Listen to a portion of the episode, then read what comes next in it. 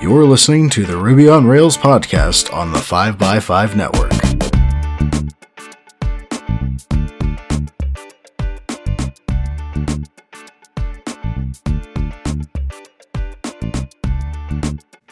You're listening to episode two sixty-six, and I'm your host, Brittany Martin. Justin Snair is the director of cloud infrastructure for the Pittsburgh Cultural Trust. He's been with the Cultural Trust for ten years and is passionate about his job. He currently has eight A W S certifications and is always learning more. This man literally eats, sleeps, and breathes the A W S infrastructure. He is also a devoted husband, father, and in his spare time, an avid woodworker. Welcome to the show, Justin. Hey, thanks, Brittany. Thanks for having me. Absolutely. So, Justin, can you please tell us your I T origin story? Sure. I mean, I think like most people in I T started at a very young age. You know, I got that first computer and I just wanted to learn everything about it, learn how it worked, uh, learn how to program things, especially on it.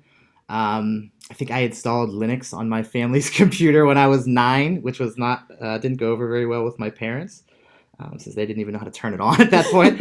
um, but I loved it. Um, and th- that's kind of where it started. I fell in love with that. I um, really focused on like computer classes in high school, and then uh, went to college for um, network administration and network security, more focused.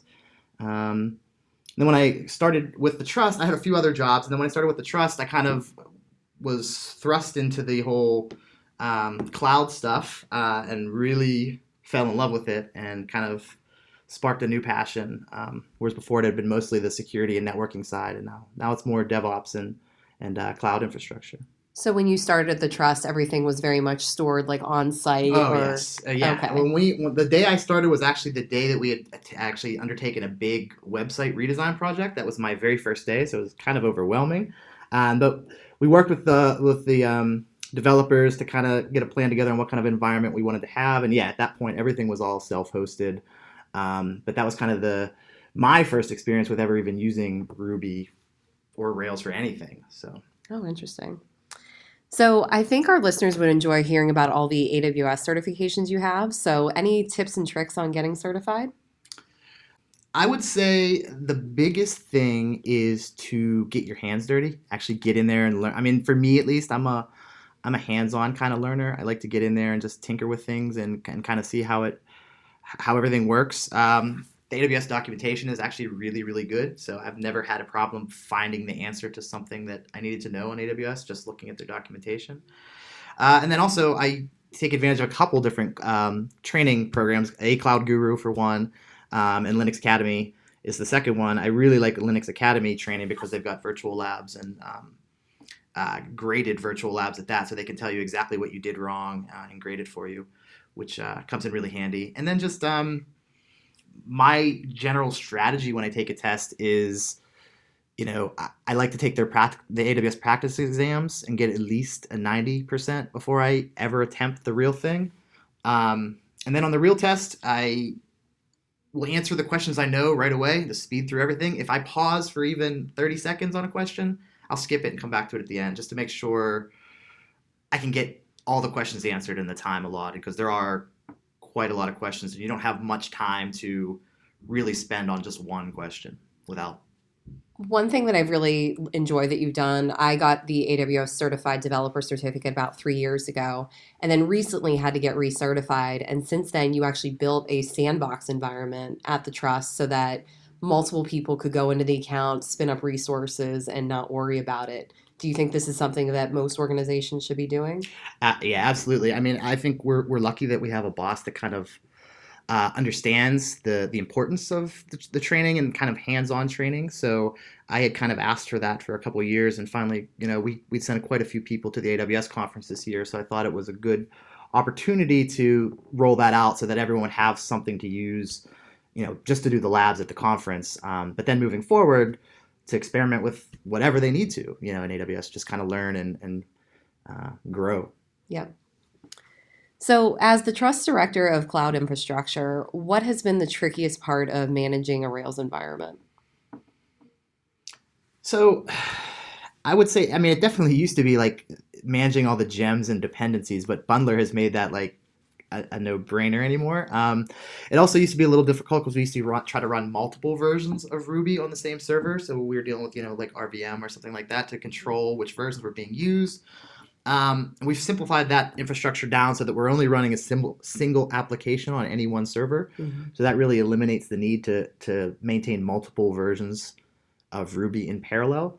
Um, so really, I mean, it's difficulty at this part, at this point, I mean, we've kind of got it into, you know, autopilot. So um, knock on wood here. Um, It's pretty easy these days yeah. with A W S. When I, mean, I started with the trust, we had a custom deployment application that would manage all of that.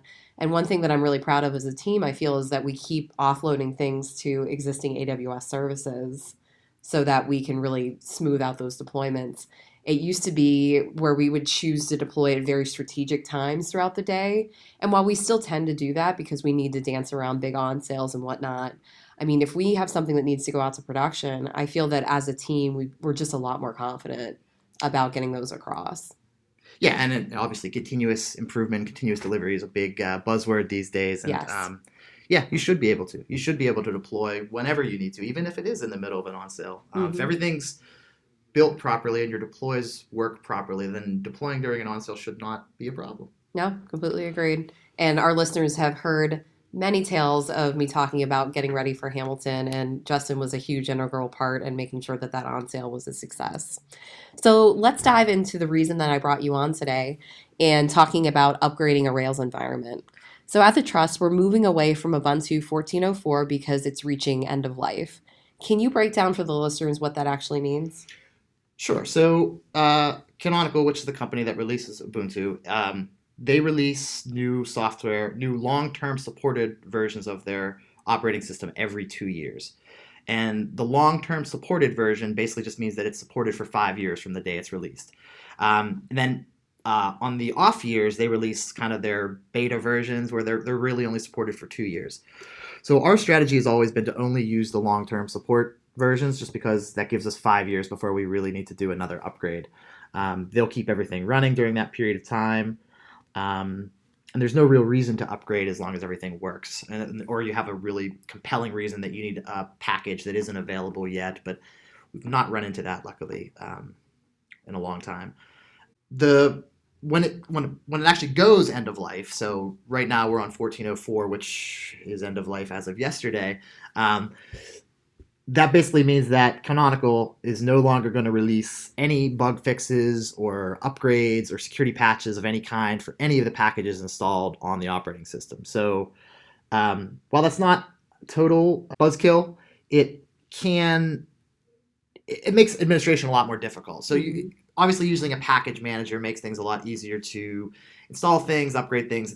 If once you're end of life, the only way to do those types of security or bug fixes is to actually compile things from source and install things the old-fashioned way, which, while doable, is likely to break a lot of things if you've been running packages the entire time up to that point. So um, our general rule of thumb is we'd like to upgrade before uh, we're completely end of life, but uh, we were a little bit delayed this year on our schedule.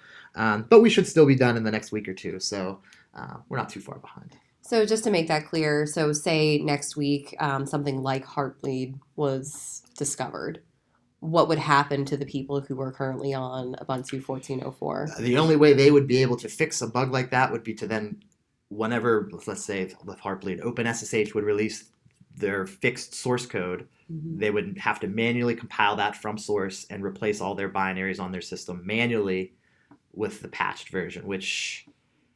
especially with something like OpenSSH, which is built into many, there's dependencies from almost every package on the operating system.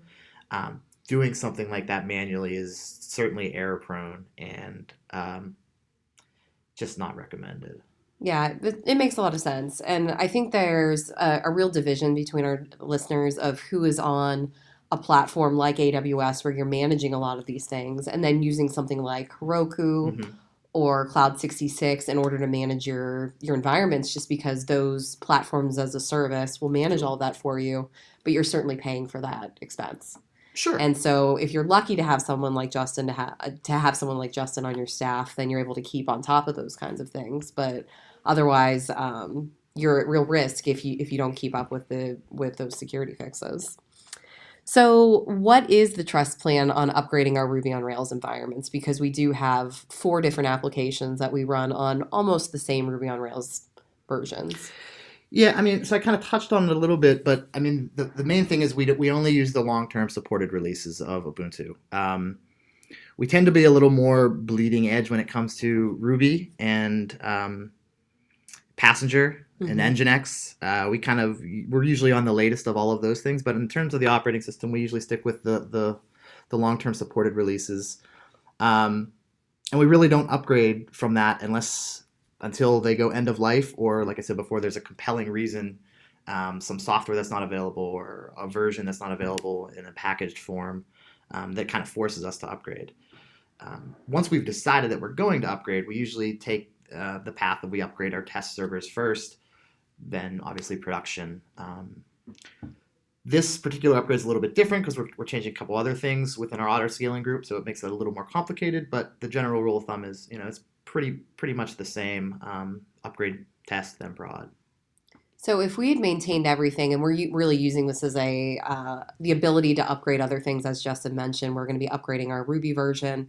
There's been a lot of security patches to Ruby re- recently. I think Ruby's at two point six point four at the moment, which is already different than what we're already starting to upgrade with, so we'll have to re-upgrade. Um, but if we had kept everything at status quo, if we hadn't changed anything else, would the upgrade path from Ubuntu fourteen to eighteen be difficult? Well, the way we chose to go at this was to not really do an upgrade. We're kind of starting with a fresh Ubuntu eighteen oh four server and uh, scripted out the entire process to get that blank uh, Ubuntu eighteen oh four A M I from A W S to have all the soft to bootstrap it basically with all the software that we need to run our application. Um, and I thought it was important this time to script that all out. When we originally built this environment, a lot of it was done by a consultant. Mm-hmm. And since that time, while we kind of had an idea of everything that was needed and we've upgraded things as we needed to, we've never actually had to build a server from scratch with all of this stuff. We've kind of just used their images and kind of upgraded along the way. So this was the first time we've we've kind of, or I've kind of uh, done this whole thing from from zero. Uh, which was great because we really needed to have all of this documented and we didn't because they didn't really provide us any of that stuff when they left us, um, as uh, contractors tend to do. Um, let's see. Um, but yeah, that, that's that's basically the genesis of why we decided to use a script this time. So how do we how do we get to the conclusion of what sizing we should be using for these servers? Because as you mentioned, we're starting over with new sizes. So how do we know what is the best type server type that we should be using for these applications? So generally, the way we figure that out in the past, and we're kind of locked in now um, to a server size because we do reserved instances, so we're locked in for three years. So what, before we make those decisions, since it's going to be a three-year commitment, we do heavy load testing on the application. Um, and we're testing, you know, how many users we can throw at it before it dies. And then basically what, how many users we can throw at it and maintain the performance that we'd like. So we kind of throw a crazy number at it to see what it takes to actually kill it. Uh, and then we kind of see what the number is that it can operate within our uh, expectations without killing it. And that's kind of how we size it based on that. We kind of size it based to handle one hundred concurrent users per server. Um, that's just kind of what we've done. Um, you could obviously make your servers bigger, but because we use auto scaling, um, you're paying for that extra size. So we'd rather have each server handle a smaller number of users and then scale up as we need more servers, uh, rather than just buying bigger servers to start with. Um, so for our listeners who have never actually conducted load testing before, do you recommend that they spin up a separate environment and try to hit it as hard as they can? Or should they actually try to off, like, A load it, test against their production environment on off hours?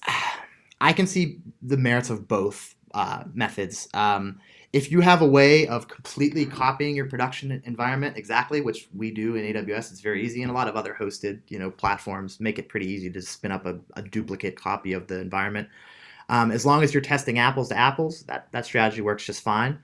Um, I still think it's worthwhile, though, to test against your production site just to make sure that you truly are testing apples to apples and that there's not some little difference that you're going to find out down the road that, oh, we forgot that production has this other little setting on it that that this test server didn't have. Mm-hmm. Um, so I would recommend you start with kind of not production. And then once you've kind of got everything dialed in, you've got your tests dialed in, you know exactly what you want to test and how many users you want to throw at it. You do want to, it's important to test production as well. Completely agreed. So you mentioned that you're writing a custom script in order to upgrade our Ruby on Rails environments. And so I'd love to uh, briefly walk through the custom script that you wrote and highlight what you're executing, because eventually this is just going to be incredibly easy for us at the Trust to be able to just execute this script. You know, should we need to spin up a new application? We actually just acquired a different application from a consultancy, and it became incredibly easy for us to integrate that over into our environment just because we have pretty much a set formula of how we host Ruby on Rails applications at the Trust. So if you wouldn't mind uh, briefly walking through that script, that would be great. Sure. So, I mean, it's it's just a bash script. Um, It uh, gets attached as user data to the A M I whenever it's launched. So basically, whenever the instance comes up, all this stuff just runs automatically. So it's bootstrapping the instance with everything we need. And yeah, I'll just run through everything that, that we're doing here. Um, first step is we're just going to do an update on, on the uh, apt-get update, which updates all the packages available to the apt-get uh, package manager. And then an apt-get upgrade actually upgrades all those packages that are available. That's kind of the first step, just because the A M I from uh, A W S is Ubuntu eighteen oh four, but it's Ubuntu eighteen oh four at the time that that A M I was created. So there's probably packages that have been released from the time that that came out until now. So it's important that you get everything up to date as fresh as possible before before you start this process. The next step is installing um, uh, Python three and the A W S C L I, because we take advantage of the A W S C L I for a lot of other things moving forward in the script, so it has to get installed kind of right off the bat. Then we set a few variables here. Um, this is mostly used for, we use S S M, which is uh, A W S Systems Manager, to do some automation stuff on the servers. So uh, we set some keys for S S M in terms of um, what S S M uh, policies it should be downloading. We set a, we create a variable for the region and the host name and the different tags that we want the servers to be tagged with. Um, let's see, what do we do? Next, we set the time zone to Eastern. That's basically what we've used for all of our servers. So um, we're an Eastern-based business, yeah, but not everybody's that way. Yeah, so. we're we're in the East Coast, but um, you know, that's personal preference. A lot of people like to use U T C these days. Um, and then we get into installing some of the prerequisites for everything else that's going to get installed. So um, uh, certificates, um, the build essential tool so that we can compile software, uh, MySQL clients, and the MySQL libraries. Then we start adding some custom repositories. So we don't get all of our packages from the Canonical repository, which is the Ubuntu, you know, official repository. Um, a lot of the software that we use is more up to date in some of the specialty repositories. So for instance, for Node dot J S, we use their repository directly, and for Yarn as well. Um, for Ruby, we use the Brightbox repositories, um, and they're usually right on top of things. New versions are released within a week, as opposed to Canonical, where you know you're probably waiting a month or so before they, they get around to it, unless it's a security issue, and then they, they're pretty quick. But uh, if it's just a feature release, you're going to wait a while. Uh, and also then Fusion Passenger, we use a custom repository from them so that we can get the latest compiled binaries of Passenger quickly and easily. Uh, and then once we add all the custom repositories, then we go through and actually install the software from those repositories. So um, Uh, ImageMagick and curl and some libraries needed for Ruby, and then we actually install Ruby, um, install Bundler, and update Bundler, install Node dot J S, Yarn, Passenger, Nginx. Um, we install Postfix and configure that so email can be relayed through the server. We use S E S for that. Um, we also um, We use Radius to, to authenticate from our Linux servers back to our Windows servers here on premise. So we then configure Radius on the server so that our users can log in with their same username and password that they log into their machines here, uh, which is then I then add the local users who should have access to the box. The next step is I install Code Deploy, which is the deployment tool that we use from A W S to actually deploy the code on the servers. So this bootstrapping uh, script doesn't deploy any code, but it gets all of the tools onto the server that are needed to deploy the code. And then we let those tools do that because that's what they do best. And then finally, CloudWatch logs, We install that just for sending um, system logs to CloudWatch for later analysis. And then finally, there's a section at the bottom where we kind of do some Boolean logic to test if what kind of server it is. So based on the tag on the server, if it's a test server, we may install some other packages that don't get installed in production. Uh, if it's one of our other um, applications, uh, for instance, one of our applications has Postgres installed on it. Um, so we have to install the Postgres libraries for that server, but not really anywhere else. So rather than creating a whole separate script for that server, I just added some logic into this to detect if this is that server, install this. Um, and that's pretty much it. That's awesome. Yeah, I mean, and, and I, I think I can, I don't think there's anything, there's probably a few things I need to scrub out of here, but I could share this oh, with, great. with your listeners. That would um, be wonderful. If they wanted to get a head start on, on doing something like this themselves, um, there's just a few things I have to scrub out of this that are kind of secret. But I was just about to say that just reading that script, I think, generated a large section for our show notes. But yeah, yeah. It's big. I can. I, I think it's probably easy to just share the script. Probably. Um, but yeah, we'll definitely do that as a gist or something in the show notes. So be sure to check that out, li- listeners, because Justin has put a lot of work into this, and definitely want you to be able to reap the benefits from it. So um, we mentioned how experienced Justin is with A W S, and so I'd love to wrap up the show by asking him, what is the coolest thing that you're currently working on?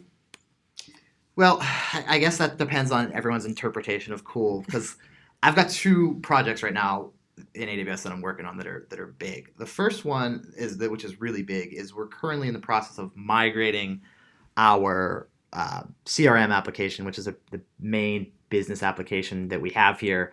It's basically our entire business, um, to the cloud, um, which has been very challenging. Um, definitely probably not the most interesting thing to a lot of people, but um, trying to fit a legacy application into modern architecture is quite a challenging thing to do.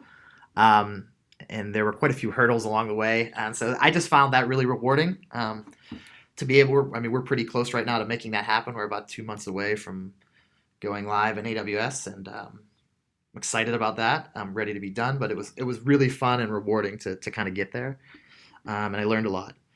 And then the other thing that's probably a little more fun for everyone else is um, we're working with the A W S DeepLens camera to develop uh, kind of a facial recognition application. Long-term goals of that would be to, to maybe do a ticketless entry at our venues so that people could basically walk in and your face is your ticket, essentially. You, you you show up to the show with nothing. You walk through a special gate that has a camera, and when it sees you, it knows that you're supposed to be there for the show and kind of just lights up a green light, and you and you pass on through. Uh, proof of concept of that, we've got a camera sitting in our in our office we right do. outside where we're doing this um, podcast right now, and um, it's basically watching people as they walk in the door. And then if it recognizes that person, it greets them on Slack. If it doesn't recognize that person, it sends a message to a Slack channel to basically train the model who that person is. Um, it's, we've had some success with it. I think what we've realized is we're running into a kind of a limitation of the DeepLens hardware.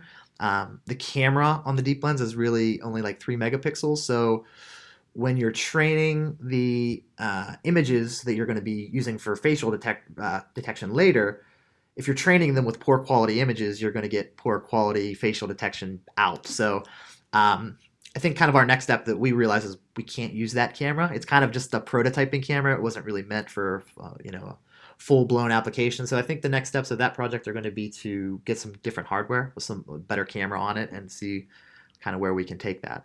Very cool. Well, um, how can our listeners follow what you are up to?